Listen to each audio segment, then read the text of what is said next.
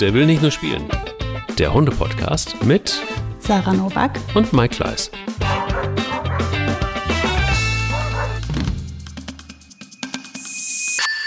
Es ist das vorletzte Mal, das vorletzte Mal, das vorletzte Mal, das vorletzte Mal, dass ihr euch 25% sichern könnt auf ähm, die Erstbestellung bei Pets Daily, unser Partner, der uns jetzt wirklich schon einige Wochen lang begleitet hat. Sarah, und wir haben schon viel ausprobiert. Ähm, mhm. Naja, nicht wir, vielleicht eher die Hunde. Ja, war trotzdem lecker. und Sarah gibt euch schnell den Code durch und dann könnt ihr euch dieses Mal und in der nächsten Folge noch 25% sichern. Und dann ist es over. Ish over, würde Wolfgang Schäuble sagen. ihr braucht den Code Hundeliebe. Viel Spaß. Und dann gibt es 25%.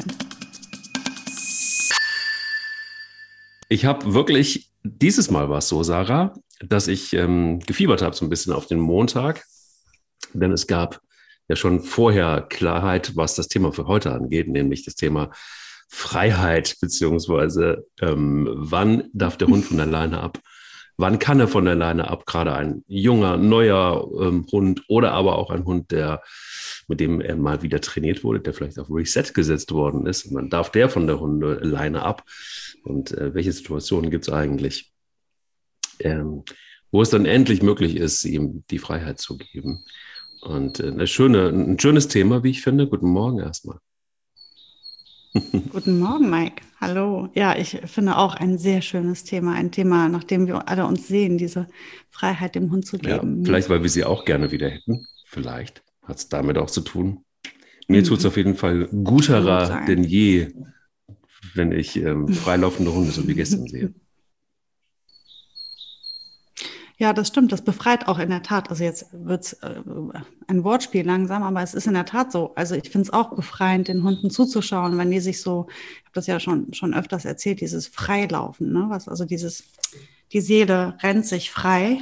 Das ist jetzt im, im wahrsten Sinne gemeint. Ähm, die, wenn die so übers Feld flitzen und dann so verrückt sind und lachen ähm, dann habe ich das Gefühl, das ist ein Ventil und das, ach, das tut mir so gut, wenn ich das beobachte. Also deswegen, ich liebe das auch sehr. Was war dein Hundemoment der Woche von den vielen Millionen, Trillionen? Oh, Sache überlegt, das ist, das ist, das ist äh, nicht oft der Fall. Ja, ja. ja, es waren tatsächlich sehr, sehr viele. Ähm, ich glaube, am Ende, ähm, mein Hundemoment der Woche war gestern Mittag, als ich ähm, überlegen musste, gehe ich jetzt zum Tierarzt oder nicht mit der Boogie. Ähm, die hatte, die war so komisch und ähm, ich bin immer wieder also erstaunt, wie schnell man merkt, dass dem Hund nicht gut geht, wenn er ähm, das Fressen einstellt. Ne? Und bei Boogie ist das natürlich ein extremes Signal. Also die war morgens eh schon komisch. Ich fand die so, so unfröhlich. Da habe ich schon zu den Kindern gesagt, komm, wir lassen die mal in Ruhe, die ist irgendwie nicht gut drauf. Und ähm, als ich ihr dann Futter geben wollte gegen zehn, ähm, hat sie das nicht genommen. Ja, und dann mhm. geht bei mir direkt die Alarmglocke an. Also wenn der Hund nicht frisst, das ist für mich ähm, was richtig Schlimmes bei Boogie. Also ich hatte auch Hunde, da wäre das kein Indiz gewesen, aber bei Boogie mhm. heißt das wirklich viel. Und dann lag die im Korb und ich habe gemerkt, die hatte Bauchkrämpfe. Die hat auf jeden Fall, die hat, die war angespannt, die hat ein Schmerzgesicht gehabt. Ja, und dann kam die große Frage, es ist Sonntag, fährst du jetzt in die Notklinik oder nicht? Ich mag ja so ungern zu, zu Ärzten gehen, die ich nicht kenne. Ne? Also ähm, das tue ich natürlich, wenn im Notfall natürlich, aber jetzt war halt die Frage, ne? legt sich das jetzt in einer Stunde oder zwei wieder oder nicht? Sie hat am Vortag wieder einige Mäuse gefressen. Ich sage ja immer, manchmal ist halt eine schlechte dabei vielleicht. Und ähm, ja, und dann ähm, habe ich, dann habe ich ihr irgendwie ein so ein Rinderleckerchen aufgebürdet das hat sie erst ausgespuckt, im zweiten Anlauf gegessen und im dritten Schritt dann wieder ausgebrochen. Und dann habe ich gemerkt, nee, die ist krank. Und dann habe ich, die, die letzte Chance war dann so, wir gehen jetzt spazieren und wenn es danach nicht besser ist, müssen wir zum Tierarzt. Frische Luft tut immer gut. Dann sind wir raus zum Spaziergang und danach hat sie sich schrittweise immer besser gefühlt und der oh Spaziergang hat es dann ger ger gerockt. Ne, der frische Luft und Bewegung hat ihr gut getan und ähm, danach ging es immer besser und besser. Am Abend war sie wieder die Alte. Aber diese Sorge, das kennt jeder Hundehalter, ne? wenn du merkst, oh je, was ist es? Was hat der Hund jetzt? Und ich, jetzt kommt mir das Alter, also ich muss jetzt mal ehrlich sein, ne? das Alter tut mir richtig weh. Jetzt, sie, sie ist ja nicht alt, sie ist acht oder neun, aber ihre Eltern sind beide sehr jung und ganz plötzlich gestorben. So mhm. gefühlt aus dem Nichts.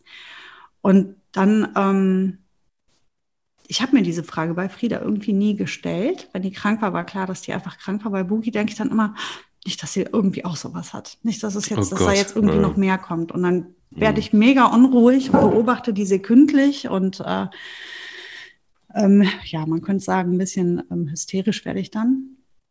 Ja, weil ich immer im Hinterkopf habe, die Eltern waren ja auch, wurden ja auch nicht so alt. Und ähm, das macht mir dann Sorge. Ja, das verstehe ich aber gut. Also vor allen Dingen diese Situationen aus dem Off, wenn jemand aus dem Off geht, wie furchtbar. Das ist was, wenn du dich nicht hm, verabschieden genau. kannst. Ja, klar. Also jeder ja Hundebesitzer, ne? der das kennt, ja. der ähm, weiß, dass das einfach auch nochmal in der ja, Schmerzhierarchie, äh, keine Ahnung, ganz weit oben steht. Ja, aber mach dir keine mhm. Sorgen. Guck mal, bei mir ist es aber auch so, ich werde auch hysterisch, wenn ein Hund nicht frisst. Dann äh, vor allen Dingen Bilbo. Mhm. Ähm, da ist es dann so, dass ich wirklich dann irgendwie auch, also manchmal mache ich das auch so, dass wenn ich merke, ein Hund ist nicht so ganz okay, dass ich ihm irgendein Leckerli gebe und äh, so kontrolliere, ob es ihm gut geht oder nicht. Weil wenn er das nicht nimmt, dann merke ich, okay, alles klar, es ist richtig scheiße, irgendwas ist da nicht richtig gut. Ähm, ja, also solche Momente kenne ich sehr. Mm, ja, das ist irgendwie immer wieder Stress. Und deswegen war das äh, letztendlich der Hundemoment der Woche, weil der mich am meisten aufgewühlt hat. War aber leider nicht der schönste. Und bei dir? Auch einer, der nicht ganz so schön war. Ich musste nämlich akzeptieren, dass ähm, mir Pelle sehr klar signalisiert, wenn er keine Lust hat auf mich oder auf uns. Und äh, sich seine Freiheit nimmt und das auch ähm, durchzieht das ist neu. Und das ist irgendwie so, dass, mhm. ja, wie soll ich sagen, ähm, es gibt so manchmal an in den Abendsituationen, es ist so, er will einfach seine Ruhe. Und so gern wie er äh, bei einem ist, wenn du ihn äh, gerade abends, wenn du ihn rufst und äh, ihn zu dir holst, dann ähm, kommt er und geht aber auch gleich wieder weg. Also es ist so, dass er auch, die ganze Körperhaltung wird anders, so ähm, so ablehnend und so nach dem Motto, nee, ich will jetzt eigentlich eher meine Ruhe. Also ich, ich, ich gehorche mhm. ja, aber eigentlich ähm, möchte ich mich lieber gerne zurückziehen und will meine Ruhe. Und ähm, du merkst dann auch, wenn du, wenn du dann ihm, ihm nachgehst, dann, ähm, dann ist es so, dass er fast flüchtet. Also so, so richtig, es nervt ihn es richtig nervt ihn und richtig. Ähm, er will dann einfach weg. So. Mhm. Und das ist sowas, was für mich total neu ist weil bisher war das bei keinem Hund der mhm. Fall, dass, ähm, dass ein Hund das so deutlich gezeigt hat, dass er einfach im Moment gerade überhaupt gar keinen Bock hat. Und ja, klar, ne, nach, meistens nach so anstrengenden Tagen, wo auch viel los war, ähm, für Pelle ist es immer noch nach wie vor auch ein ja, Problem kann man nicht sagen, aber es nimmt ihn total mit, wenn hier viel Trubel ist im Haus. Also wenn fremde Menschen hier waren und Kinder und äh, keine Ahnung, so dann merkst du einfach, dass er so vom Kopf einfach völlig platt ist. Oder wie gestern ähm, haben wir einfach äh, einen Labrador getroffen und es war ähm, eine halbe Stunde lang Vollgas äh, Power spielen mit ins Wasser rein, Wasser raus, Wasser rein, Wasser raus und, und so. Ähm, und dann war der so platt. Und dann abends äh, war genau die Situation wieder. Und sowas ist tatsächlich wirklich, gerade vielleicht, weil es neu ist und weil du irgendwie so denkst, so er ist auf der einen Seite so unfassbar nähebedürftig und, und, und sucht sich das auch. Mhm. Und auf der anderen Seite ist er dann aber auch so, dass er so diese, diese Ruhe für sich, und das merkt man auch, je länger da ist, desto mehr Ruheposition oder ja, Momente sucht er sich auch. Also er geht auch tatsächlich, was ja am Anfang ganz anders ist, er wirklich an uns geklebt man hat äh, kontrolliert, wo wir hingehen und mittlerweile fängt er an und geht, ganz bewusst nach unten und legt sich da irgendwo hin und ähm, zieht sich da zurück und äh, hat da Ruhe. Das ist doch ein richtig guter Schritt eigentlich, ne? Weil ich jetzt dann, jetzt im nächsten Schritt denke ich mir, ähm, unser Problem mit Pelle ist ja letztendlich diese Verlustangst und diesen Kontrollzwang euch gegenüber. Das heißt, wenn er selber den Raum verlässt, heißt das für mich zwangsläufig, er hat irgendwo so eine Sicherheit wieder gewonnen oder fühlt sich so sicher bei euch, dass er weiß oder dass er sich räumlich von euch trennen kann. Auch wenn es jetzt ist, um seine Ruhe zu kriegen, ist natürlich irgendwie schade, aber ähm, irgendwie ja dann auch gut für seine Für seine Entwicklung, Entwicklung ist es oder? total perfekt und ich glaube auch, dass er, ja, dadurch, dass wir das jetzt sehr konsequent durchgezogen haben, auch mit äh, ihn, ihn wirklich einfach mal eine Stunde alleine zu lassen und uns so lang entlang gehangelt haben und eben auch äh, ausgehalten haben, dass er die halbe Bude zu gepinkelt hat. Ähm, das äh, hat jetzt die letzten Male tatsächlich langsam einfach auch ähm, aufgehört, beziehungsweise Mhm. nicht hundertprozentig, aber dann doch gab schon auch zwei Momente, wo einfach gar nichts war. Du merkst ganz genau, wie lange es, wie lange er es aushält. Ne? Also es gibt so eine, so eine Klippe, die ist so anderthalb, zwei, zwei Stunden, über zwei Stunden. Äh, da funktioniert es einfach noch nicht. Ja, aber du hast recht, natürlich. Auf der einen Seite ist es ein sehr gutes Zeichen, aber abends, wenn du dann irgendwie auch zur Ruhe kommst und denkst, ach, jetzt wäre so ein Hund mal ganz schön, und er so sagt, ja, wäre ganz schön, aber Edge will ich nicht, dann äh, Nimm einen anderen, du hast genau, ja genug, denkt er sich dann. Er sagt, dann muss er halt auf jemand anderes zurückgreifen. Ich bin nicht so Deshalb ist es immer gut, wenn man drei hat, liebe Leute. Das ist immer, wenn, immer wenn einer ausfällt, hat man noch zwei Alternativen. ja, Die Kuschelbedürfnisse können irgendwo in der Regel gestillt definitiv. werden. Also niemand kommt zu kurz. Also alle guten Dinge sind drei. Sehen meine Kinder auch so. Die sind nämlich inzwischen auch schon dran, mich äh, überzeugen zu wollen. Plötzlich, wir bräuchten noch mehr Hunde. Wo ich sage, sag mal, ihr seid euch ist schon klar, ne? Hier kommt gerade Ah. noch jemand an. Ja, die werden nicht satt, meine zwei. Ich habe Ja. das Gefühl, die sind wie ich. Wird so irgendwie Animal So, Hoarding im ich wollte gerade sagen, irgendwie gibt es äh, in, der, in der DNA bei den Noax gibt es dann doch was, was, Irgendwas. was äh, ja sehr stark verankert ist. Ja, lass doch mal reden über Freiheit und über, über Leine Mhm. und über, ja, wann kann ich so einen Hund wirklich abmachen von der Leine? Ich kann mich noch sehr genau daran erinnern, das habe ich dir auch gestern in der Sprachnachricht geschickt.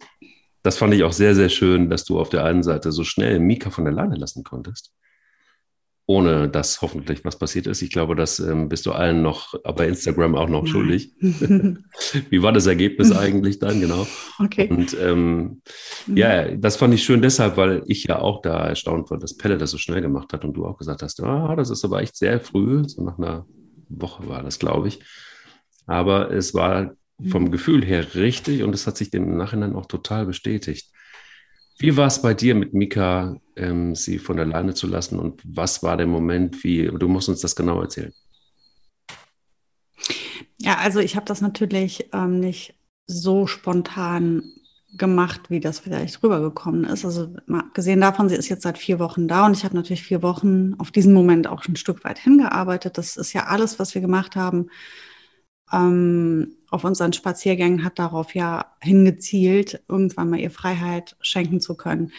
Ähm, ich habe das in der letzten Woche begonnen, dass ich die Schleppleine habe fallen lassen. Ähm, ich hatte die vorher das Ende, die Schlaufe halt immer noch in der Hand und habe nur in kurzen Spielsequenzen, wenn sie mit Bookie gespielt hat, da habe ich das mal losgelassen, damit die einfach einen besseren Radius hat und sie sich nicht verheddern. Ansonsten habe ich die aber immer festgehalten. Ähm, und habe ja in der letzten Woche relativ viel Bindungsarbeit mit ihr gemacht. Wir haben Ausflüge gemacht an Orte, wo sie unsicher wurde. Und da habe ich halt einfach ganz viel Schutz geboten, ganz viel ihr gezeigt. Hier bei mir ähm, bekommst du ähm, allen Schutz, den du brauchst, brauchst also nicht wegrennen. Also brauchst nicht dich selbst kümmern, ich regel das für dich. Das ist ja der erste Schritt, der nötig ist, damit der Hund einfach in der Situation dann auch wirklich zu mir kommt. Und das brauchte ich, ja. Ja, und es hat sich auch irgendwie ganz gut bewährt. Mika lernt, wie ich finde, unglaublich schnell. Ähm, und sie hat halt auf den letzten Spaziergängen immer, wenn ihr irgendwas komisch war, kam die immer und hat sich halt, wie ich ihr das erklärt habe, die, ähm, ich gehe dann in die Hocke, ähm, mache quasi so, ähm, baue ihr mit meinen Beinen eine Art Kuhle, eine Art Höhle, eine, eine Bay. Und dann kommt die und parkt rückwärts ein und dann kann sie quasi in diesem Schutz sich alles angucken. Das ist das, was ich ihr vorab beigebracht habe. Das ist natürlich praktisch, wenn der Hund klein ist. Wenn du einen ähm, großen Hund wie Bilbo hast, dann wirst du diese Höhle ihm nicht bauen können, du es irgendwie anders machen. Aber ähm, bei Mika bot sich das halt an.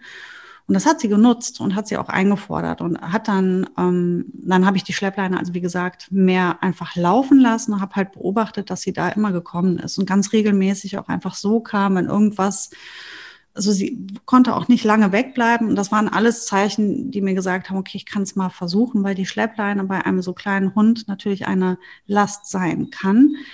Ähm, die ist sehr lang bei mir und dadurch ähm, ist das auch schon ein Gewicht. Also die bleibt auch permanent irgendwo hängen, an einem Stock, an einem Stein. Irgendjemand tritt doch versehentlich drauf. Ich bin ja selten alleine unterwegs. Die Kinder sind mit dabei. Da, wenn man versehentlich auf eine Schleppleine drauftritt, ist das jedes Mal super ungünstig. Also ähm, der Hund rennt ja und sollte ja eigentlich das Gefühl haben, nicht eingeschränkt zu sein. Dann läuft da einer drauf und der knallt halt ganz urplötzlich da rein. Das mag ich überhaupt nicht haben. Und dann gehen wir ja auch regelmäßig in den Wald. Und äh, im Wald ist eine Schleppleine ja richtig viel Spaß. Ne? Also es gibt ja nichts Schöneres als eine Schleppleine im Wald, wenn man halt einen Baum, mhm. Baum nach dem anderen umarmt, um diese Schleppleine da wieder raus zu operieren. Also mhm. von daher bin ich schon Freund davon, diese Schleppleinen irgendwie relativ schnell loszuwerden, außer man trainiert gerade, ja. Und ja, und dann habe ich halt eben irgendwie das Gefühl gehabt, es ist soweit, wir sind an den Ort gegangen, an dem wir uns am sichersten fühlen. Ähm, den, das ist, der gehört zu unserer Daily Routine. Das ist immer das gleiche Feld. Das habe ich bewusst auch immer jeden Tag angepeilt, weil wir brauchen irgendeine Stelle, wo wir uns ganz sicher fühlen. Sie, ich, alle Seiten, wo halt mit höchster Wahrscheinlichkeit gar nichts passieren wird. Und da haben wir unseren ersten richtigen Freilauf gestartet. Und den hat die halt mega genossen. Die ist so schön gerannt. Die Sonne ging auch noch gerade unter. Ich war im Himmel. Und der Delfin sprang durch den Sonnenuntergang. Ja, genau, ganz genau. Und ein ja. Regenbogen entstand, eine kleine Fee saß auf meiner Schulter. lief links vorbei. Ja. ja, das waren meine, also man hat äh, gerade alle meine Emotionen ja. sozusagen wirklich beschrieben ja, das war ein traumhafter Moment. Also die Hunde sind zusammen gelaufen. Ähm, ich habe auch gemerkt, dass sie das verunsichert hat, dass die Schleppleine ab war. Sie kam dann ganz viel in meine Nähe. Die ähm, rennt dann immer einmal schnell zu Boogie, freut sich und rennt dann ganz schnell zurück und checkt ab, ob alles gut ist. Und ähm, ja, das hat sie sich halt einfach verdient. Ähm, das, sie hat mir in der, in der, letzten Zeit einfach wirklich gezeigt, dass sie ähm, mich so annimmt und äh, bei mir den Schutz sucht. Und das hat mir das Gefühl gegeben, okay, dann kann, können wir jetzt den nächsten Schritt gehen. Ich würde allerdings niemals, wenn ich irgendwo hingehe, wo ich die Situation nicht einschätzen kann, würde ich sie nicht freilassen. Soweit sind wir noch nicht. Das müssen wir jetzt ausbauen. Ähm, ich habe euch ja erzählt von dieser Situation mit dem, mit dem ähm, Neufundländer, der uns da gestellt hat. So eine Situation kann, ähm, hätten wir ohne Leine nicht meistern können. Also das heißt, ich muss immer noch sehr umsichtig sein, mich ganz viel umschauen, ähm, die Situation im Auge behalten und ich kann sie natürlich nicht über einen kompletten Spaziergang frei laufen lassen. Aber es sind halt die ersten Schritte und das sind die Schritte, die uns weiterbringen, weil wir hier an den, an den Stellen uns gegenseitig beweisen können, dass wir uns aufeinander verlassen können.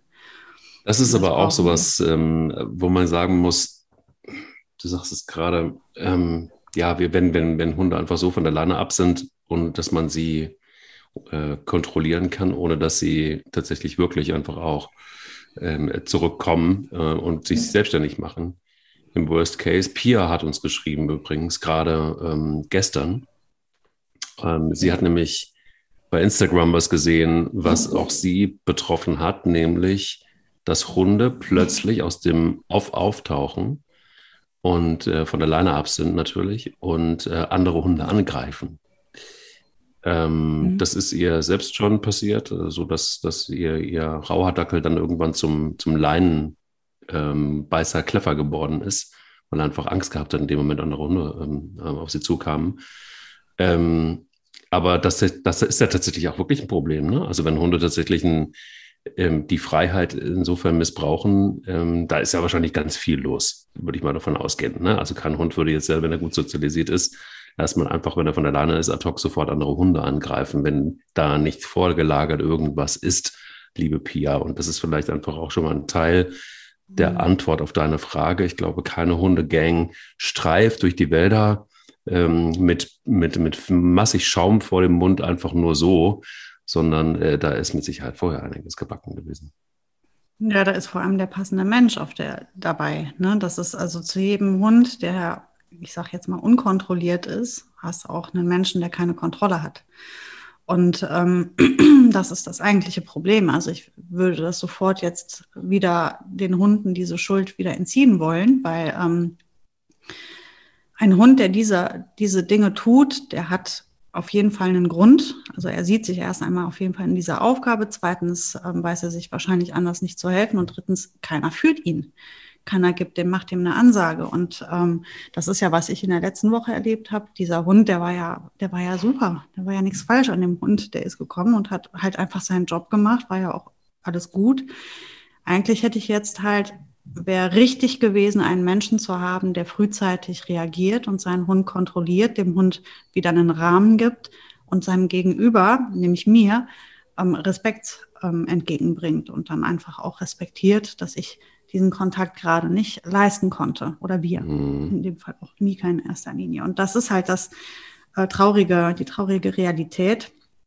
Kein Hund ähm, ist ähm, irgendwie geht los und will andere Hunde einfach platt machen, sondern da ist ein, ein, ein Problem zwischen dem ähm, Menschen, der den Hund hält und führt, und dem Hund, weil ähm, der gehört an die Leine, wenn er sowas tut, oder aber ich muss dran arbeiten und dann eine Kontrolle drüber kriegen. Natürlich, jeder Hund macht das irgendwann zum ersten Mal ähm, dann ist das natürlich blöd, wenn ich ausgerechnet diejenige bin, die das zum ersten Mal erlebt. Aber von da an sollte ich diesen Menschen nie wieder so mit dem Hund treffen, weil er jetzt eigentlich weiß, er hat was zu tun, es muss was bearbeitet Übrigens werden. sind Hunde auch durchaus in der Lage, ihre Zeichen zu senden. Das war bei Pelle ganz eindeutig so. Das ist ein Hund, der sehr viele Zeichen gibt ähm, oder zumindest erkennbar gibt oder sehr leicht erkennbar gibt. Und du mhm. erinnerst dich vielleicht am Anfang, als er von der Leine ab war.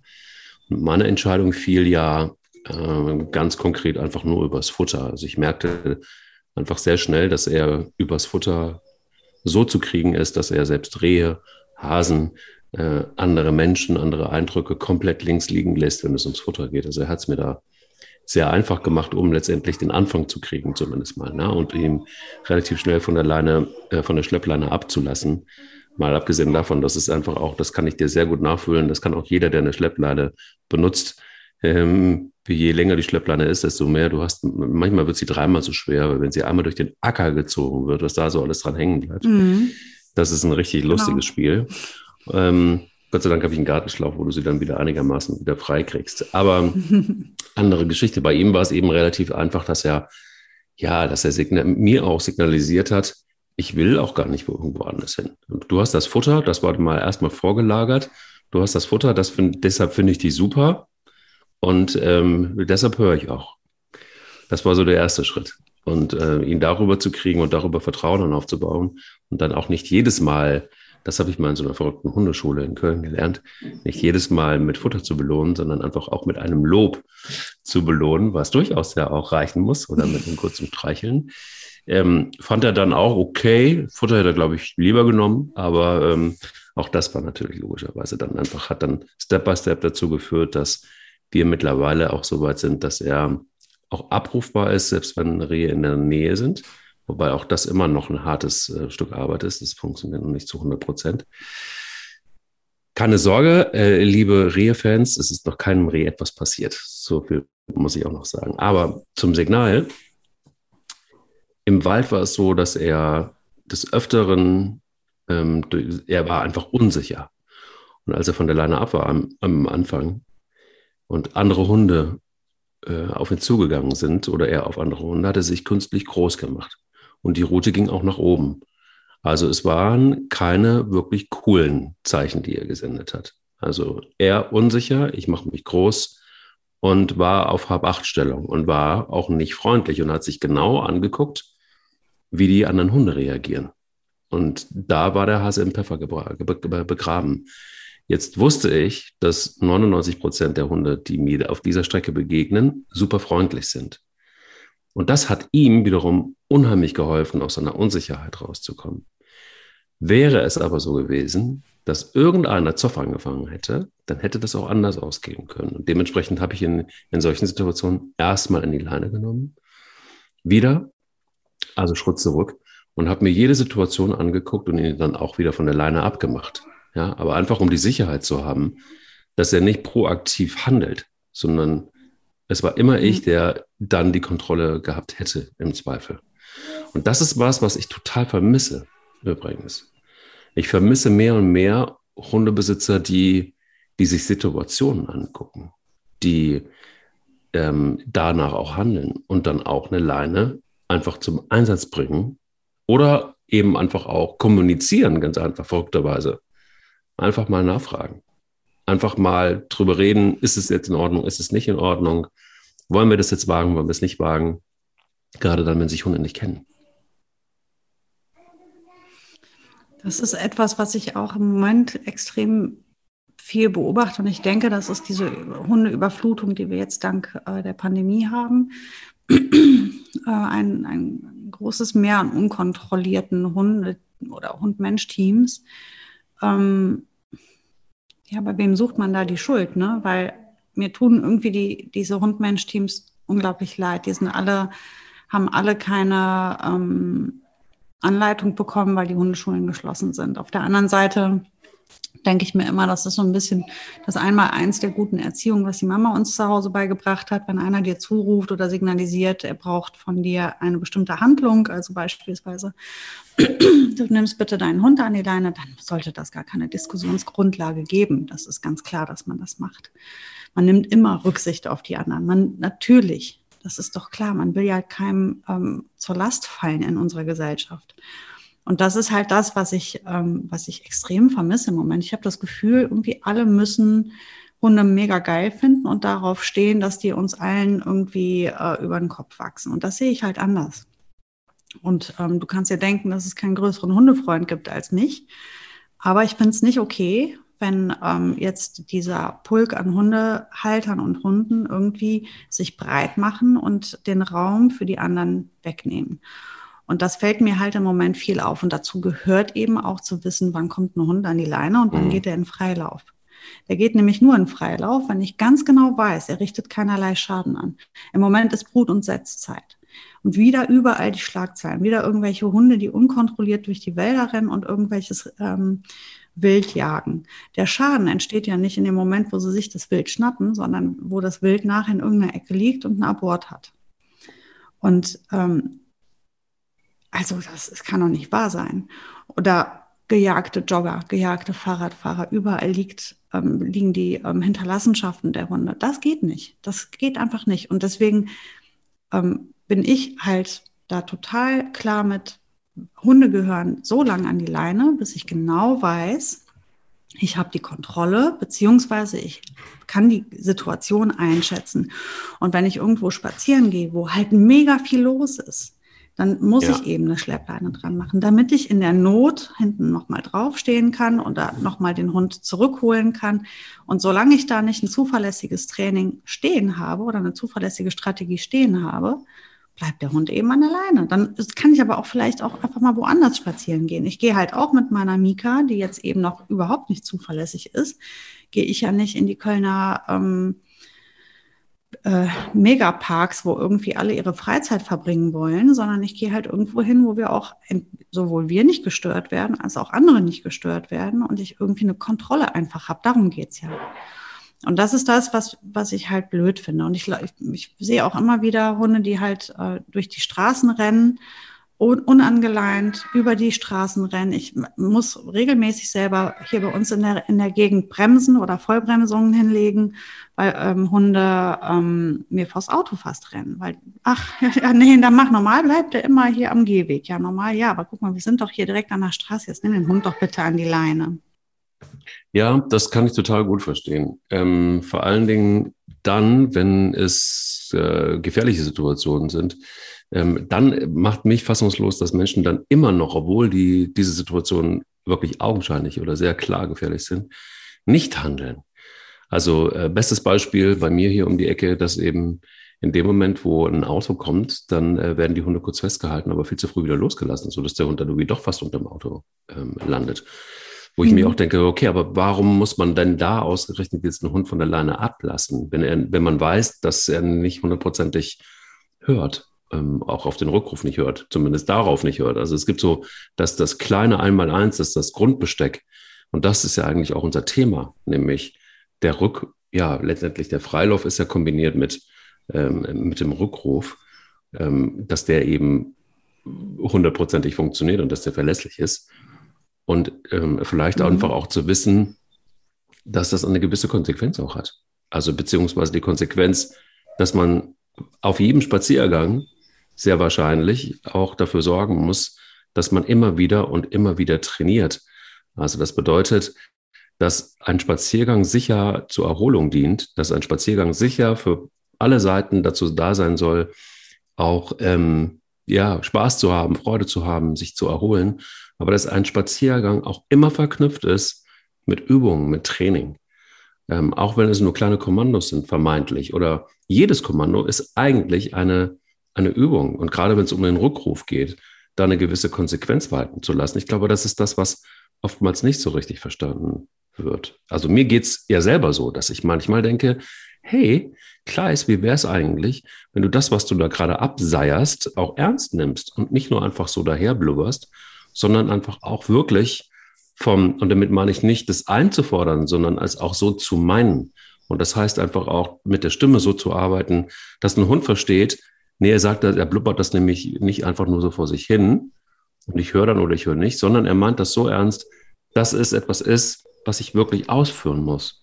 Und das heißt, die Energie, die da fließt zwischen Mensch und Hund, dass die wirklich auch da ist und dass man es meint.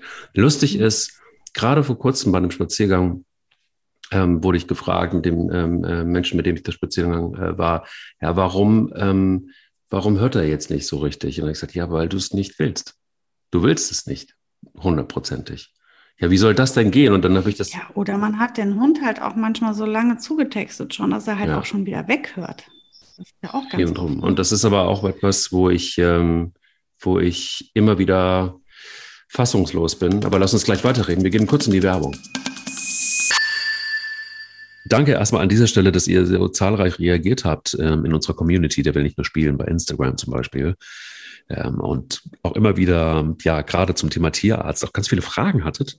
Und deshalb haben wir uns einfach entschieden, dass Sabrina noch ein bisschen bleibt bei uns von Pets Daily, die Tierärztin, und, und euch ein paar oder wir ein paar Themen besprechen, die, die euch vielleicht einfach auch umtreiben. Guten Morgen erstmal nochmal, liebe Sabrina. Guten Morgen. Sag mal, wir haben uns das Thema geschnappt. Senior. Hunde oder ältere Hunde. Das hört man natürlich nicht so gerne, ich auch nicht. Bei dir wahrscheinlich auch nicht, äh, selbst ähm, als Tierärztin, die wahrscheinlich da etwas, naja, ähm, ähm, na, wie soll ich sagen, ähm, ja, aufgeräumt damit umgehen mit dem Thema. Ja. Also richtig angenehm ist es irgendwie nicht. Wann ist denn ein Hund wirklich alt? Mm, das kommt sehr darauf an, ähm, was für eine Hunderasse man hat, also entsprechend auf die Hundegröße. Ganz kleine Hunde werden nämlich deutlich älter als die ganz großen Hunde. Also ein Chihuahua zum Beispiel hat eine Lebenserfahrung von 17 bis 20 Jahren, also die werden sehr, sehr alt. Und ein großer Bernardiner zum Beispiel hat nur eine Lebenserfahrung von 8 bis 10 Jahren, also fast nur die Hälfte. Das heißt, die kleinen Hunde ähm, gelten auch später als Seniorhunde, da würde ich so sagen, so ab circa 10 und diese großen oder Riesenrassen so ab circa 8 Jahren. Also das ist ganz unterschiedlich je nach Hunderasse. Grob kann man sich merken, sobald der Hund in die zweite Lebenshälfte eintritt, gilt er als Senior. Hm.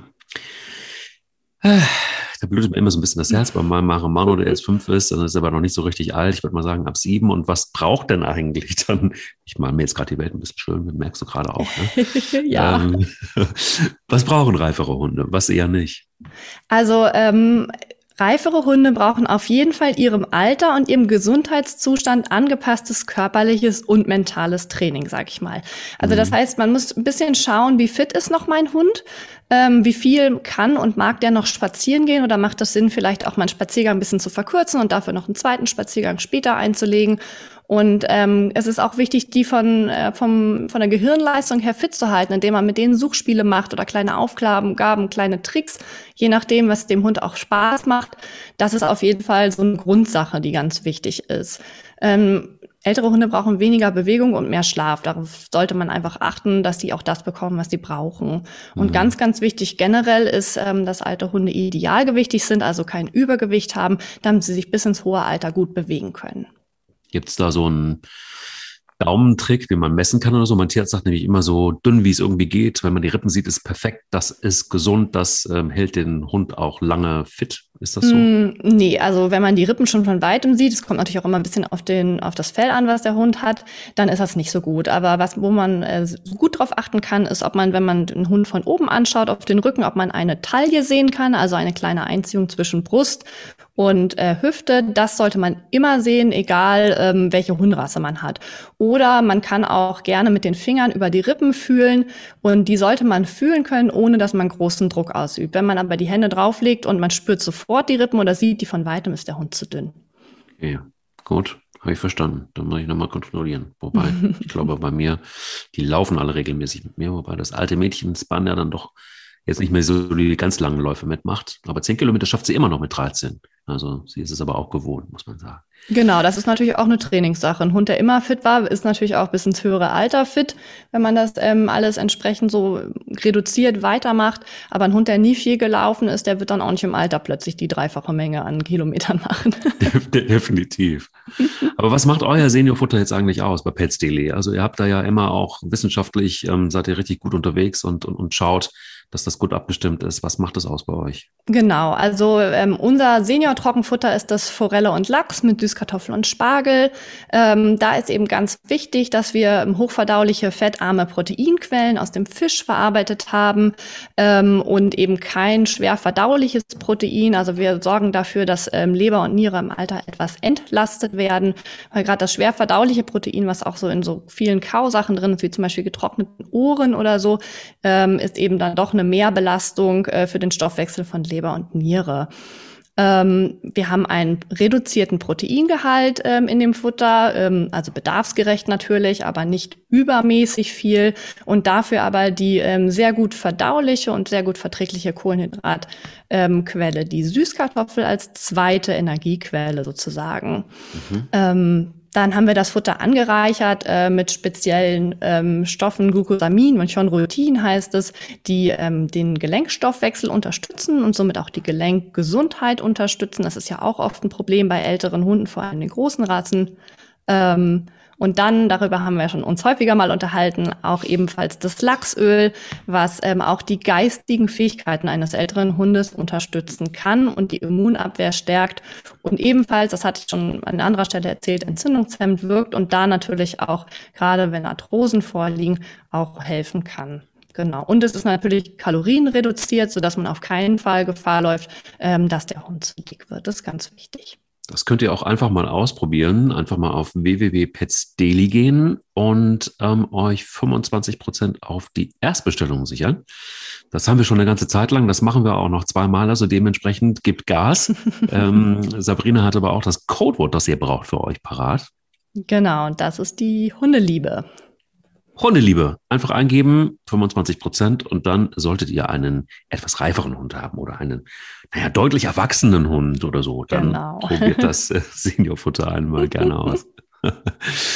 Danke, Sabrina. Viele, viele wertvolle Tipps. Ich kipp mir auch heute noch einen äh, Liter Lachsöl rein, damit ich geistig auch für das nächste Mal fit bin. Da bist du auch wieder mit dabei, Frau. Ja, ein Teelöffel dürfte ausreichen. Okay, gut. Dann belasse ich es dabei. Sarah, vom Seniorfutter wieder zur Leine und, und, und, und sag uns doch mal vielleicht, wie man es ähm, tatsächlich am besten machen kann, egal ob jetzt Welpe oder Hund aus dem Tierschutz. Ähm, die Leine ist ja zumindest etwas, was uns alle begleitet und die Frage ist, wann ist der Moment mhm. da und was ist für, deine, für dein Dafürhalten notwendig, äh, damit der Hund wirklich auch von der, von der Leine ab kann oder macht man es Step by Step? Wie machst du es? Also es ist ja immer unterschiedlich, kommt ja auf den Hund an. Genau, es kommt total auf den Hund an. Also natürlich fahren wir hier auf mehreren Schienen. Auf der einen Seite, und das ist, glaube ich, die wichtigste, ist die Sache Vertrauen. Also ich muss meinem Hund vertrauen können, ich muss mich auf ihn verlassen können, ich muss ihn halbwegs kalkulieren können. Und andersrum ist genauso. Der Hund muss mir vertrauen können. Also für mich ist ja sowieso, deshalb erinnerst du dich ja auch noch vielleicht dran, ich habe immer gesagt, der Hund wird nicht zu dir kommen, wenn er Angst um Freiheitsverlust ha haben muss. Ähm, wichtig ist ja immer, dass dein Hund sich auf dich verlassen kann. Wenn du ihn rufst oder ihn zu dir holst, kann es nicht sein, dass der Hund jedes Mal einen Freiheitsverlust erlebt und an die Leine genommen wird, weil dann ist ja klar, dass der irgendwann mal sagt, ich komme nicht mehr wieder, ja, ich bin ja nicht bescheuert. Ähm, das heißt also, da muss man irgendwie ähm, zuverlässig miteinander sein und sich gegenseitig vertrauen können. Also der Hund muss ja auch auf mich vertrauen können und wissen, was er bei mir zu erwarten hat, wenn er kommt. Schutz, Belohnung, ein gutes Miteinander und nicht Negatives. Das muss ist halt klar. Ähm, Das ist aber eine Frage eben der Übung und der Wiederholung, die man gemeinsam erlebt. Es gibt halt Dinge, die kann man dafür tun. Ähm, wie gesagt, ich bin in letzter Zeit halt bewusst an Orte gegangen, wo ich wusste, dass Mika unsicher wird oder sie ihr vielleicht sogar Angst machen. Zum einen muss sie diese Sachen kennenlernen und zum anderen konnte ich in der an diesen Orten ihr zeigen, dass ich eine gute Führung für sie bin und dass ich weiß, dass hier alles in Ordnung ist und dass sie sich anlehnen kann und ähm, bei mir eben Schutz bekommt und ähm, eine Klarheit und dass ich sie gut führen kann. Ähm, das hat uns ganz, ein ganz großes Stück vorangebracht. Ähm, jetzt ist das natürlich auch noch ein Hund aus dem Tierschutz. Das heißt, es ist ähm, hier in diesem bestimmten Fall so, dass für mich ganz klar war, ich muss erstmal ähm, das feststecken, weil das ist das, was wovor ich am meisten Angst habe, ist ja nicht, dass sie einem Jogger hinterher rennt oder dass sie einen anderen Hund angreift, sondern dass sie einfach vor Panik irgendwie mir abhaut und überfahren wird. Das ist jetzt bei Tierschutzhunden so. Ne? Ähm, hätte ich jetzt einen Welpen oder sagen wir mal, ich blicke jetzt mal zurück zu Boogies Zeit. Boogie ist ja mein einer Hund, der nicht aus dem Tierschutz kam. Da war das eine ganz andere Geschichte. Da habe ich Bindungsspaziergänge gemacht und habe der Boogie einfach beigebracht, ähm, wenn du dich nicht zu mir hin orientierst und nicht auf mich hörst, dann, dann gehe ich. Ähm, das habe ich natürlich nicht geübt an Orten oder an Stellen, wo ich irgendwie die Gefahr gesehen habe, dass sie entweder irgendjemandem gefährlich wird oder sich selber gefährlich wird. Das ist klar. Aber auch das mussten wir trainieren. Und parallel zu all dem läuft immer ein Rückruftraining. Das Rückruftraining, und das ist nochmal wichtig zu sagen, ist für mich, das ist jetzt meine individuelle Meinung als Hundetrainerin, das kann jeder sehen, wie er mag, für mich ist ein Rückruftraining nicht das Trainieren eines Kommandos oder eines Befehls. Ein Befehl oder ein Kommando wird es dann für mich, wenn ich das wenn ich die Möglichkeit habe, etwas einzufordern. Wenn mein Hund aber 200 Meter weiter weg ist und mega viel Spaß hat, weil es ein Kanickel jagt, mit einem Artgenossen spielt oder den Leuten, die da Picknick machen, alles wegfrisst, ähm, dann habe ich da wenig Einfluss drauf, 200 Meter weiter. Dann kann ich keinen Druck ausüben, dann kann ich nicht irgendwie sagen, so, jetzt gibt es eine sofortige Konsequenz, denn mein Hund ist ja mega weit weg und vielleicht macht er sich noch einen Spaß draus, wenn er sieht, ich komme in die Nähe wieder, flitzt er noch mal eine Ecke weiter, die nächsten 200 Meter. Und so rennen wir halt eine schöne Stunde durch den Park und ich renne ihm hinterher und der hat den Fet seines Lebens. Solche Situationen dürfen halt überhaupt nicht entstehen. Ähm, ich glaube, das passiert immer dann, wenn man denkt, man könnte einem Hund befehlen, er müsse zu einem kommen. Ähm, natürlich, wenn mein Hund in meinem Radius ist, kann ich natürlich mal mit der Stimme was strenger werden und sagen, du kommst jetzt hier hin. Das ist aber was anderes. Wenn mein Hund 200 Meter weit weg ist, dann rufe ich ihn und dann erwarte ich, dass der halt geradewegs, freudestrahlend auf mich zugerannt kommt. Das muss ich ihm jetzt erstmal antrainieren sozusagen oder ihm halt beibringen, dass das eine sehr lohnenswerte, gute Sache ist. Und das ist das, was ich jetzt halt mit Mika schon beginne. Das heißt, immer dann, wenn wir rufen, ähm, ich sage wir, weil meine Kinder da dieses Spiel ganz fantastisch äh, mitmachen und sehr lieben, dann wird halt immer ein Riesenfest gefeiert. Und Mika lernt gerade, wenn, wenn man mich ruft, dann habe ich diese Möglichkeit, dahin zu rennen. Dann freuen sich alle irrsinnig. Dann bekomme ich noch ein Stück Hähnchen oder Leberwurst. Das kriege ich sonst nämlich nicht. Das ist was Besonderes. Da freue ich mich. Und sobald ich da angekommen bin, ähm, sagen die sofort wieder, also geben mir meine Belohnung und dann sagen die Lauf. Und ich kann wieder los. Mir ist nichts Schlimmes passiert. Keiner hat mich festgehalten. Ich habe keinen Freiheitsentzug erlebt. Es war einfach nur mega geil. Und Mika hat im Moment ähm, kombiniert sie oder verknüpft sie mit dem Rückruf halt einfach was ganz, ganz Positives, Tolles, Lustiges. Ähm, für mich ist es einzig und allein ein Kontrollmittel. Und ich werde Mika so lange nicht an die Leine nehmen, hoffentlich, wie es nicht nötig ist. Ich werde niemals auf die Idee kommen, zu sagen, ich rufe jetzt hier, Mika kommt den ganzen Weg zu mir angerannt und dann kommt die Leine. Das mache ich nicht. Ich werde sie immer erst bestätigen und wieder losschicken und dann, wenn die nämlich vier, fünf Meter nur von mir weg ist, dann locke ich sie nur. Dann mache ich und wenn sie dann kommt, dann nehme ich sie an die Leine. Dann hat sie nämlich nicht als, als Folge des Rückrufes eine Leine bekommen. Ich habe das nochmal elegant umgangen. Aber das mache ich auch nicht jedes Mal, weil die Hunde denken mit, das kennt ja jeder ähm, von, gerade bei jungen Hunden, du beendest deinen Spaziergang, man geht in Richtung Parkplatz, der Hund bleibt stehen. Nein, geht's schon wirklich nach Hause. Ich habe keinen Bock weiterzugehen. Dann fängt so ein Riesentheater an. Die wollen nicht wieder zurück zum Auto. Oder aber ähm, auch ein wunderschönes Bild. Du rufst deinen Hund, nimmst die Leine in die Hand und in dem Moment haut der ab, weil der genau gesehen hat, der Mensch nimmt die Leine in die Hand, jetzt geht's nach Hause, jetzt ist der Spaß vorbei. All diese Dinge kann man aber elegant umgehen, indem man einfach kein Ding draus macht und indem man auch nicht immer auf die gleiche Art dem Hund zeigt, die Leine heißt für dich Freiheitsentzug, Rückruf heißt für dich Freiheitsentzug. Das sollen ja die Sachen sein, mit denen ich nachher arbeiten kann. Das sind ja meine Kontrollinstrumente. Wenn ich mir die so verbaue, dann habe ich nachher keine Kontrolle mehr, weil mein Hund mich ja auch berechnet. Der weiß ja auch schon längst, wenn die die Leine nimmt, dann, dann ist vorbei. Ja, aber auch, ja. Das darf halt nicht passieren. Entschuldige, was wolltest du sagen? Nein, alles gut. Also ich, ich habe bei, bei, bei Pelle zum Beispiel ist es so, dass er ähm, gerade lernt, dass es aber auch vieles eine Konsequenz hat. Also dass er zum Beispiel beim Rückruf ist es so, das ist ganz lustig, dass er ähm, dir so ein Zeichen gibt, so nach dem Motto, ja, ich habe es verstanden, ich komme auch. Und dann ist er bei dir und kurz bevor er bei dir ist, dreht er um und läuft wieder in die andere Richtung. Also es ist nicht so, dass er, also und dann ist es eben so, dass ich jedes Mal einfallen muss, nee, nee, warte mal, ich habe gesagt, zu mir und hierhin. Und das bedeutet auch wirklich hierhin und nicht einen Meter vorher abdrehen und woanders hinlaufen. So nach dem Motto, ja, ich habe es verstanden, ist schon klar, was du willst, aber ich habe noch was anderes im Kopf, ich habe noch eine Idee, ich muss noch mal gerade woanders hin. So, das ist das eine. Und das andere ist auch, dass die Leine für mich auch in Notsituationen, Achtung, aber auch wirklich nur in Notsituationen, ich glaube, darüber haben wir uns schon mal unterhalten, ist sie auch, so wie du sagst, auch Werkzeug. Und in wirklich brenzligen Situationen, wenn es gar nicht anders geht, dann fliegt auch die Leine, aber sie fliegt nicht auf den Hund, sondern sie fliegt immer daneben. Und das ist so für ihn auch Worst Case. Das ist auch, er ist so sensibel, dass er weiß, wenn das passiert mittlerweile, dann merkst du auch, dann, dann weicht er auch nicht mehr von meiner Seite, so lange, bis ich ihm das Kommando gegeben habe. Es ist sowas wie ein wirklich letzter Schritt, ein Notnagel. Ähm, mehr darf es auch nicht sein, weil logischerweise, wenn du das zu oft machst, kann man sich vorstellen, dass ein Hund sich da auch sehr schnell dran gewöhnt. Aber ähm, zum Beispiel ein Auto kommt um die Ecke, du hast es nicht gesehen und es kommt an mhm. einer Ecke, kommt um eine Ecke und viel zu schnell, wo, wo du einfach niemals damit rechnen würdest. Also so wirklich unvorhergesehene Geschichten. Oder eine Katze läuft gerade wirklich quer und ähm, er setzt zum, zum Sport an oder so. Ne? Und vielleicht auch noch gerade die Nachbarskatze. Ähm, alles nicht so gut.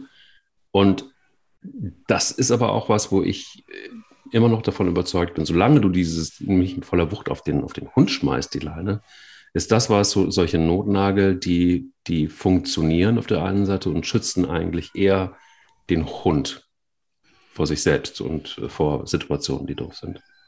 Ja, ich denke auch, also wenn das seinem Schutz unterliegt, ähm, ist das absolut berechtigt. Darum geht es ja auch letztendlich. Es ist ja auch da ähm, ein Trainingsinstrument in dem Sinne. Ähm, ich habe mir jetzt übrigens angewöhnt, das habe ich mit der Boogie mir schon aufgebaut bei der Mika. Natürlich bin ich weit, weit davon entfernt, aber da habe ich mir dieses Platz aus der Bewegung ähm, ran trainiert. Eine wunderschöne Sache. Also heißt, der Hund ist in der Bewegung, egal in welcher, du rufst Platz und er muss sofort sich hinlegen, egal wo er steht und geht.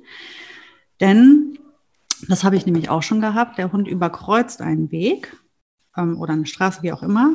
Das ist mir einmal mit Boogie passiert. Da waren wir ähm, am Feldrand und da kam wirklich sehr unverhofft aus dem Nichts, irgendwo aus dem Gebüsch halt eben ein sehr ähm, ja, unkontrollierter großer Schäferhund raus und hat irgendwie die Boogie angefangen zu jagen. Und die hat eine solche Panik bekommen, weil das auch einfach so aus dem Nichts kam. Die hat nicht damit gerechnet. Die ist halt losgerannt über eine Straße hinweg. Und da war ja für mich klar, ich kann die ja jetzt nicht rufen, weil sonst rennt die ja über die Straße wieder zurück. Das heißt, ich gefährde sie ja ein zweites Mal in dem Fall. Es war ja einmal schon gut gegangen.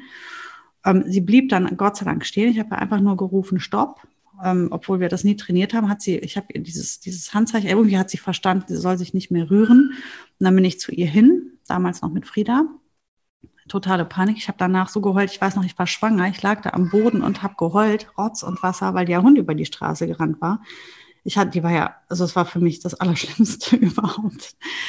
Ähm, ja, und da nach dieser Aktion habe ich das Platz aus der Bewegung trainiert, weil ich danach mir gedacht habe, wenn ich nochmal in so eine Situation gerate, dann rufe ich nur noch Platz, dann soll sie sich da ablegen. Ähm, und ich gehe hin.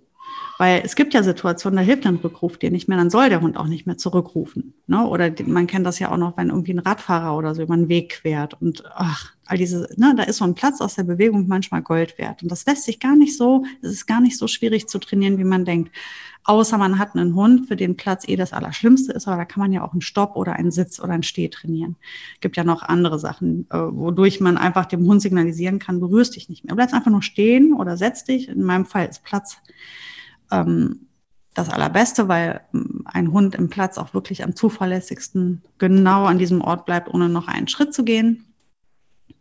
Aber es gibt ja auch Hunde, die mit Platz grundsätzlich ein Problem haben. Also äh, zum Beispiel weiß ich das noch von äh, Whippets, Windhunden und so, die mögen nicht gerne im Platz liegen. Dann kann man auch einen Sitz nehmen. Aber das ist ein wichtiger Punkt, ähm, dass man Kommandos hat, wo ein Hund eben von der Leine ab ist, aber nicht zurückkommt, weil auch mhm. die Situation gar nicht geil ist, wenn er zurückkommen würde. Mhm. Also Szenario Bahnübergang zum Beispiel. Ne? Also so ein genau. totaler Worst Case. Ähm, jetzt ist natürlich immer die Frage, hält ein Hund das dann auch durch, wenn ein Zug noch durcheinander vorbeifährt und du hast keine andere Chance mehr. Das ist so ein Worst-Case-Szenario, wo ich immer Panik vor habe. Ähm, und das ist aber zum Beispiel bei mir ein ganz klares Stopp.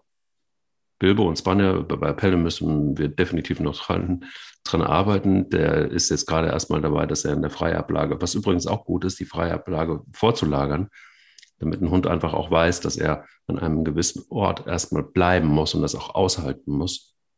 Ähm, und äh, da sind wir gerade dabei. Da helfen ihm jetzt ein bisschen die anderen Hunde, weil die das natürlich perfekt können. Ähm, Spanier hat es immer noch von dir. Das ist tatsächlich wirklich so was, wo es, äh, das konnte sie auch richtig gut. Also sie konnte nicht so richtig viel am Anfang, aber Freiablage konnte sie richtig gut. Ähm, das ist etwas, was äh, Bilbo auch aufgesogen hat. Er hat einfach mitgemacht und Pelle ist sowieso halt immer noch nach wie vor auch fest der Meinung, das, was Bilbo kann, kann ich auch. Und insofern mache mach ich mir das so ein bisschen zunutze. Aber das Stopp ist zum Beispiel bei Spanier ein ganz klares Kommando und bei Bilbo auch.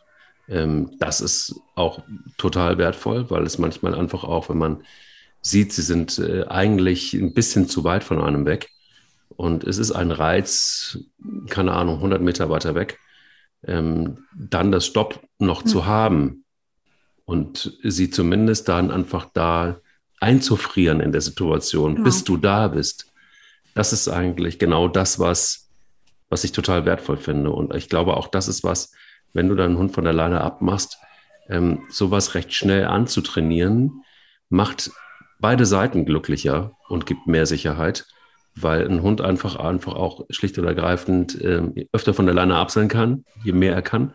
Und du bist dir einfach sicherer, dass du eben den einen oder anderen Notnagel noch hast. Ich glaube, das ist mhm. auch wichtig.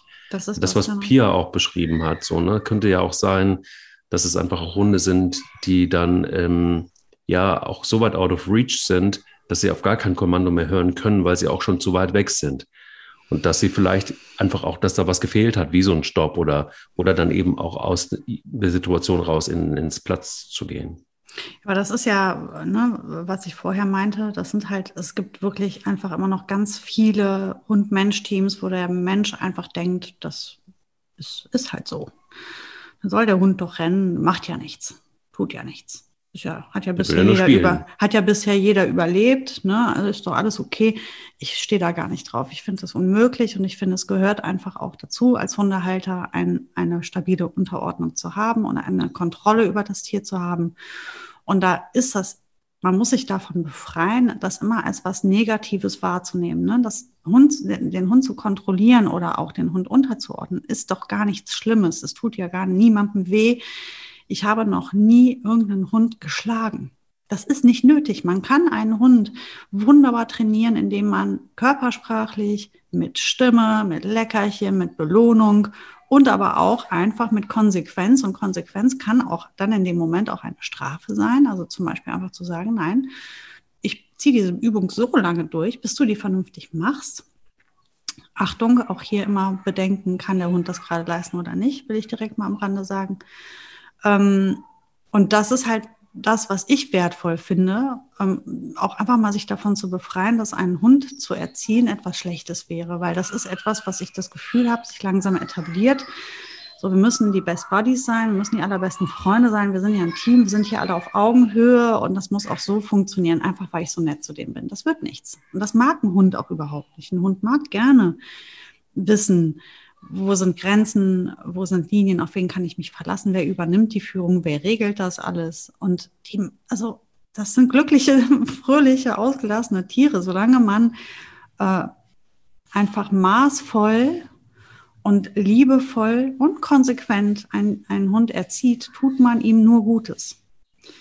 Und natürlich muss das nicht körperlich werden, absolut nicht. Das geht auch ganz anders. Und ich weiß nicht, Mike, wie viele Stunden, wie viele Stunden hast du die freie Ablage trainiert? Alleine schon in der Hundeschule und dann noch im Privaten. Also wie viele Stunden hat es gedauert, ich weiß nicht, wie es bei dir war, aber bei mir, ich habe, glaube ich, mit der Boogie die Freiablage trainiert. Ich würde sagen, drei, 400 Stunden netto ja. am Ende. Ne? Bis ich einfach wusste, das läuft. Und die Freiablage trainiere ich ja auch dann, wenn ich mit der ins Rheincenter in den Apple Store gehe und mich da ähm, beraten lasse und sie die ganze Zeit in irgendeiner Ecke liegt und da ausharrt und wartet. Sie verlässt sich auf mich, ich verlasse mich auf sie. Die Leine liegt neben dem Hund und ich habe die Hunde immer schon vor Corona mit zum Shoppen genommen und habe sie, also natürlich nicht in Supermärkte, da ist das verboten, aber in alle anderen Geschäfte, wo man Hunde mit reinnehmen kann und dann bringe ich die an einen Platz, wo sie sicher sind, wo keiner auf, auf gegen sie läuft oder und dann lege ich, lege ich die da ab das gleiche gilt fürs Restaurant, das gleiche gilt für überall, wo ich die Hunde mitnehme. Überall da trainiere ich, immer trainiere ich in meinem Alltag. Solange bis der Hund fertig ausgebildet ist, nutze ich doch jede Gelegenheit, dem, dem Hund was beizubringen und in dem Moment auch mit ihm zusammenzuwachsen. Unter dem Aspekt, dass der Hund gerade fähig ist zu lernen. Das hängt immer davon ab, welche Tageszeit ist, wie alt ist der Hund, wie viel hat er heute schon erlebt, natürlich. Aber ähm, ich versuche immer möglichst viel mitzunehmen und das ist einfach so unglaublich wertvoll. Ich glaube, das, das macht dir vor allen Dingen das Leben so viel einfacher. Also nicht nur, dass der Hund eben einfach auch ohne Leine auskommt in vielen Situationen, sondern ähm, einfach auch diese Erleichterung. Also ich kann mich zum Beispiel gerade, wo du sagst, daran erinnern, wenn du drei Hunde hast und du hast drei Leinen und du musst sie, die, die, dann, dann, äh, dann hast du immer irgendeinen Leinenchaos. Und äh, mal ist es okay, aber mal ist es auch wirklich nervig. Ich erinnere mich an eine Situation noch nicht allzu lange her. Ein mini, mini, mini, mini kleines Geschäft. Vollgestopft, auch noch bis oben hin mit Krimskrams, so ein Krimskramsladen. So. Die Hunde konntest du, dra also äh, draußen, Straße, fände ich jetzt nicht, hätte ich jetzt nicht so geil gefunden, sie irgendwie draußen zu lassen. Dann hätte wahrscheinlich einer draußen bleiben müssen. Wenn aber beide jetzt in diesem Krimskramsladen bleiben wollen und die Verkäuferin den auch noch anbietet, der bringt die Hunde doch ruhig gerne mit rein, aber bei Bilbos Größe alleine ist dieses Geschäft eigentlich noch komplett alleine schon voll, ohne dass was drin ist. Und da war die freie Ablage zum Beispiel perfekt, mhm. weil ich sie hingelegt habe, in eine Ecke gelegt habe, wo eben noch gerade was frei war. Und man konnte wirklich ganz entspannt durch diesen verwinkelten auch noch Krimskramsladen gehen, ohne dass irgendein Hund was umgeschmissen hätte, ohne dass irgendjemand über einen Hund ständig steigen musste oder dran vorbei oder es unangenehm gewesen wäre, wenn ein neuer Kunde reingekommen wäre und so weiter. Und diese Situationen sind halt einfach für beide Seiten so unheimlich wertvoll, mhm. dass man die freie Ablage, ähm, glaube ich, nur, nur wärmstens empfehlen kann. Und 300 Stunden, äh, wenn ich jetzt alle Hunde bei mir zusammenrechne, dann könnte ich es wahrscheinlich auch noch mal, mal zwei oder was ist mhm. zwei oder dreieinhalb. Aber eins noch. Einen wichtigen Aspekt finde ich immer in dem Zusammenhang, Leine oder nicht Leine und Freilauf vor allen Dingen oder nicht Freilauf, dass wir ja sehr schnell vergessen, dass ein Hund verrückterweise einfach ein Lebewesen ist, das erstmal komplett auch ohne uns auskommen könnte. Es ist erstmal so, dass ein Hund natürlich domestiziert ist und natürlich auch zu uns gehört und auch zu unserer Gesellschaft gehört. Aber erstmal hat er so etwas Verrücktes wie Instinkte.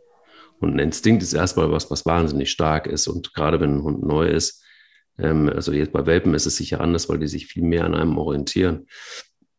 Aber ein Hund aus dem Tierschutz zum Beispiel, der orientiert sich erstmal an sich selbst und macht erstmal die Dinge, die er wichtig findet.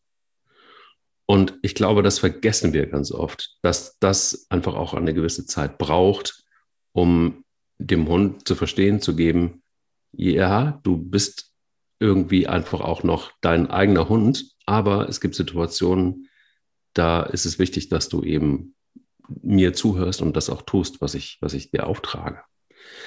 Aber grundsätzlich sich darüber zu ärgern, dass ähm, ein Hund nicht hört, ist eigentlich, finde ich, schon komplett überflüssig, weil erstens kannst du es selbst ändern mit Arbeit und zweitens, warum sollen wir an einem Lebewesen etwas übel nehmen, was erstmal in seinem Instinkten liegt? Und ich glaube, dieses Missverständnis, ähm, das ist zum Beispiel einfach was, wo, wo ich immer für plädieren würde, naja, guck dir doch erstmal an, was du da hast. Du hast halt eben ein Lebewesen, das nicht Mensch ist und ähm, ein, ein Lebewesen, das aufgeladen ist mit ganz vielen Reizen, das Dinge riechen kann, wahrnehmen kann, die wir lange, lange, lange noch nicht wahrnehmen können. Und äh, ist das, ihm das übel zu nehmen oder sich darüber zu ärgern, ist, glaube ich, erstmal komplett per se wahrscheinlich keine gute Idee und führt zu Missverständnissen, die eigentlich gar nicht sein müssen. Ich weiß nicht, ähm, wie ich es besser beschreiben könnte. Letztendlich finde ich immer, dass die Hunde immer nur das tun, was ich ihnen mitgebe. Also die können immer nur so gut sein, ähm, oder anders, die können immer nur so gut mitarbeiten, wie ich es ihnen erklärt habe. Und das ist halt immer das, was man hinterfragen muss und was oft total schwer zu entdecken ist. Und ich finde, es ist so legitim, sich Hilfe zu holen. Ähm, und manchmal ist ja auch die erste, erst gewählte Hilfe vielleicht nicht die richtige. Also wenn man irgendwo echt nicht weiterkommt, dann ist vielleicht eine, ein Beratungswechsel auch gar nicht verkehrt. Ähm, was ich sagen möchte, ist, die, es ist absolut wichtig, dass wir hinterfragen, habe ich meinem Hund diese Sache richtig erklärt? Habe ich meinem Hund erklärt, was das bedeutet, zu mir zurückzukommen? Und wie würde ich handeln, wäre ich der Hund? Das hilft total, wenn man sich diese Frage mal stellt, weil ich glaube, ganz oft werden Menschen, die das nicht, die das nicht kontrollieren können, diese Situation, ähm, sich oft selber viele Fragen beantworten können, weil das ist ganz individuell. Nicht jeder Hund ähm, ist so an seinen Menschen gebunden. Viele Hunde sind super autark oder starke Jäger oder ähm, nicht jeder Hund kann gleich einfach äh, den Rückruf erlernen. Ähm, manche Menschen müssen einfach sehr, sehr viel mehr leisten als andere. Die müssen noch sehr, sehr viel genauer hingucken. Und dafür musst du deinen Hund ganz genau kennen. Du musst also wissen, warum oder was treibt er da? Was macht er, wenn er da unterwegs ist? Was ist es, was er so genießt an seinem Freilauf? Ist es das Jagen? Ist es einfach nur schnuppern, für sich sein, selber Dinge regeln, an Artgenossen? Was tut der da, der Hund, wenn er unterwegs ist? Und wie kann ich ihm das Gefühl geben, dass zu mir kommen und dann wieder weiterziehen eine gute Option ist. Und das habe ich jetzt gerade bewusst nochmal so gesagt, zu mir kommen und dann weiterziehen. Bitte Achtet darauf, dass eure Hunde nicht denken, Rückruf bedeutet Freiheitsentzug. Dann werden die nicht kommen, weil die sind ja nicht doof. Ja, vor allen Dingen werden sie da vielleicht, und da komme ich wieder auf Pia zurück. Das ist alles Mutmaßung, liebe Pia. Aber ähm, vielleicht ist es auch dann oft so, dass wenn sie, wenn sie dann mal von alleine ab sind, rasten sie eben komplett aus und holen sich das zurück, was sich vielleicht auch über eine längere Zeit aufgestaut hat. Und ich glaube, das ist so das, was, also ich glaube auch, um das noch zu sagen, ich bin fest davon überzeugt, dass ein Hund eben einfach auch Momente haben muss, wo er von der Leine zwingend ab muss. Weil ein Hund, der sein Leben lang nur an der Leine ist, das ist etwas, was ich glaube, ich finde, ist nicht hundegerecht. Ah, Boogie gibt mir recht. Danke, Boogie. Boogie sagt, ja, Mike. Ja, Leine, es geht nicht ohne es geht wirklich nicht ohne Leine, ist das allerwichtigste ähm, Arbeitsmittel, was wir haben. Aber es geht auch nicht ohne Freilauf. Nur den müssen wir uns halt erst verdienen als Hund und als Mensch. Als Team müssen wir uns das verdienen, erst unseren Hund freilaufen lassen zu können. Und dafür müssen wir halt arbeiten und leisten. Und es gibt halt Hunde, da geht es ganz einfach ähm, oder anders es gibt Hund-Mensch-Teams. Da geht es ganz schnell und einfach. Und dann gibt es Hund-Mensch-Teams. Da ist die Aufgabe einfach eine viel größere Herausforderung. Es ist ganz oft ganz abhängig davon, welchen Hund ich habe und was ich für ein Mensch bin. Das heißt, man muss sich das selber auch verzeihen und man sollte nie nach rechts und links gucken und sagen, wieso hat das denn bei dem oder dem oder dem so schnell und so toll und so gut geklappt? Zweifel doch nicht an dir. Du bist ja du und dein Hund ist dein Hund. Und ihr als Team müsst einfach ganz individuell für euch arbeiten. Und reflektiert euch selber und nicht andere angucken, weil das ist auch ganz blöd, wenn man jemanden das Äpfel und Birnen vergleichen. Ne, man weiß ja gar nicht, was das für ein Team ist. Ähm, man muss nur für sich selber echt immer einfach mal erst herausfinden, was, was will mein Hund, was braucht mein Hund und wie kann ich meinem Hund ähm, erklären, dass diese Kooperation echt eine, eine wertvolle, bereichernde Sache ist für ihn. Und dann werden wir viel, viel besser zusammenkommen. Und denkt dran, der will nicht nur spielen. so ist es. Gut, Sarah. Erstmal alles äh, gesagt, wir werden das Thema bestimmt noch sehr oft behandeln. Dir und Mika viel Freiheit, viel äh, Spaß beim äh, Regenbogen, bei den Einhörnern, ja, bei dem Sonnenuntergang, äh, beim Gehüpfe durch die Felder, die langsam, langsam wachsen. Also das, was da auf dem Feld steht. Mhm. Und ähm, ja, wir hören uns nächste Woche wieder. Ich freue mich schon. Bis nächste Woche, Mike. Bis dann. Der will nicht nur spielen. Der Hunde-Podcast mit Sarah Novak und Mike Kleiss.